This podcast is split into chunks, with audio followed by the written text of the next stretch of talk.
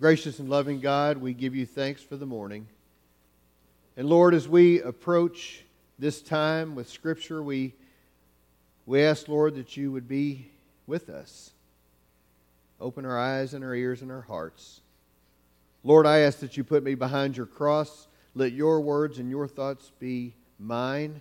And if I misspeak this morning, forgive me. Let your message be heard. In Jesus' name we pray. Amen. Amen. You may be seated.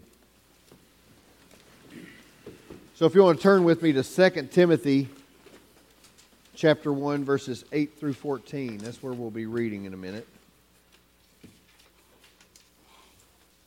2 Timothy 1, 8 through 14. President Franklin Delano Roosevelt, at his first inaugural address, said, "The only thing we have to fear is fear itself." The only thing we have to fear is fear itself. And I think that that's basically true. But the God of the universe says that we don't have to fear anything. We have nothing to fear.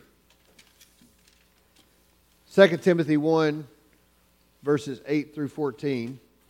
"Do not be ashamed, then, of the testimony about our Lord or of me, his prisoner, but join with me in suffering for the gospel, relying on the power of God, who saved us and called us with a holy calling, not according to our works, but according to his own purpose and grace. This grace was given to us in Christ Jesus before the ages began, but it has now been revealed through the appearing of our Savior Christ Jesus, who abolished death and brought life and immortality to light through the gospel. For this gospel I was appointed a herald and an apostle and a teacher, and for this reason I suffer as I do. But I am not ashamed, for I know the one in whom I have put my trust, and I am sure that he is able to guard until that day what I have entrusted to him. Hold to the standard of sound teaching that you have heard from me, in the faith and love that are in Christ Jesus. Guard the good treasure entrusted to you with the help of the Holy Spirit living in us." This is the word of God for the people of God. Thanks be to God. So today Paul is writing this letter to Timothy, and it's shortly before his death. It's believed that Nero had Paul and Peter killed right after this writing. And this is a real-life example of someone who wanted to get what they had said to their loved one before they went on, before they died. And he wanted to share his heart with Timothy because he is not sure that he's ever going to see him again. Now, Paul is reminding Timothy that day that God did not give you the spirit of fear. God did not give him the spirit of fear, but instead he gave him the spirit of power and of love and gave him a sound mind. And these words were filled with how he could be the most effective Christian and leader. God gave us a spirit of power to conquer fear as well, so that we might be better Christians and better leaders. Isaiah 43:13 says, "For I am the Lord your God, who takes hold of your right hand and says to you, 'Do not fear, I will help you.'" God wants to help us to understand the reason for the fear in our lives. Everybody knows what it's like to be afraid, right? Everybody has fears. There are things that we're all afraid of. I can remember being afraid of the dark. For some, it might be storms or heights or traveling in airplanes or dogs or clowns, most recently. I don't like clowns. There are fears that are healthy fears, right? Like fear of snakes. I am scared to death of snakes. And while we're on the subject, please stop putting pictures of snakes on Facebook.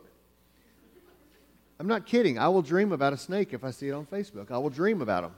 So throw the preacher a bone, would you? There's fear of driving too fast, fear of breaking the law, right? And then there are hidden fears that motivate us too. There's a fear of failure. People who are scared of failure sometimes never try. Fear of rejection. People who are afraid of rejection sometimes never try.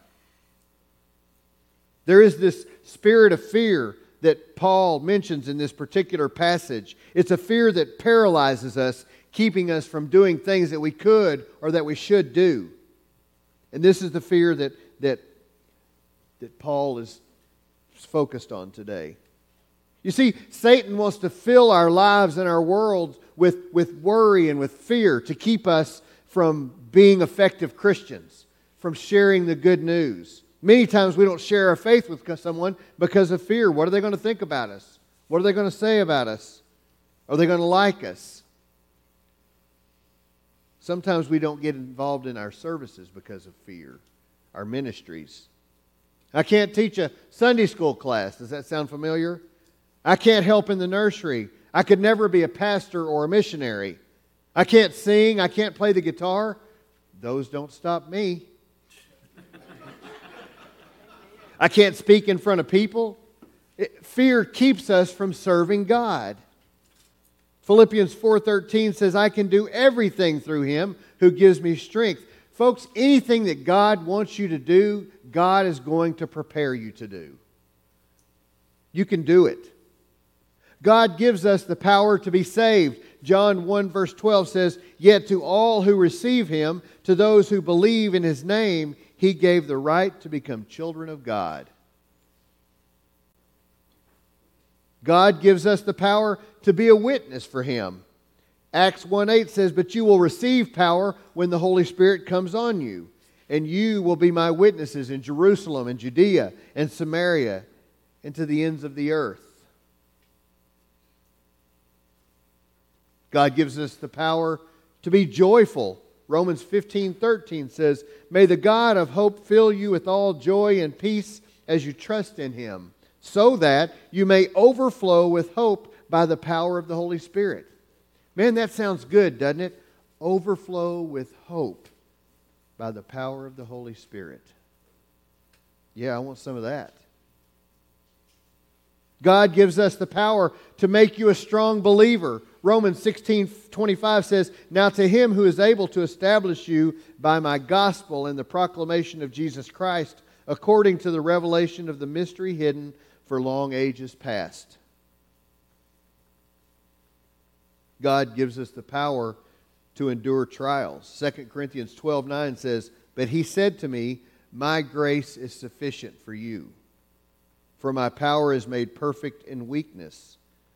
Therefore, I will boast all the more gladly about my weakness, so that Christ's power may rest on me. You see, if you are believing in and drawing from and relying on the God who holds the power, He's going to give you everything that you need. It's about trust, right? 1 John 4:18 says, there is no fear in love, but perfect love drives out fear. See, God, the love of God is going to relieve us of our fears. It's going to remove them from us. The more we love God, the less fear we have. It's a matter of trust, right? When we realize that God is going to take care of us, it relieves us of our fears. It puts them aside. It casts them out. Loving God relieves our fears. And the more we love God, the less fear we will have. That's why Romans 8:28, my favorite verse, says, and we know that in all things God works for the good, for those who love Him and who have been called according to His purpose. But just that one line, and we know that in all things God works for the good. God doesn't work for the bad. God doesn't wish bad on us or curse bad on us or smite us. That's not what God does. That's an Old Testament God. God takes care of us. And also, the more we love others, the less fear we will have. Less fear to serve. Fear to step out of our comfort zones, right? To help others in need. Conquering our fear is not just a matter of self-determination. It's a matter of dependence on and obedience to God. We are supposed to be dependent on and obedient to God, who we trust and we love. It's a matter of belief in God's Word, God's the Scripture, God's promises. It's a matter of recognizing the devil's attempts to cripple you with fear and God's grace that allows us to overcome that. the devil's fear, and God's grace. The church exists to carry the good news of Jesus to the world and to train and instruct God's people. We encourage each other by conquering the fear within us, right? To disciple is to lead others into a total commitment to Christ. Our scripture here says, "By this all men will know that you are my disciples, teaching them to obey everything Jesus commanded." Our byline for the United Methodist Church is to make disciples, to transform the world. Paul was trying to make an impact here before he died. He was telling Timothy, don't be scared. And he's telling us, don't be scared.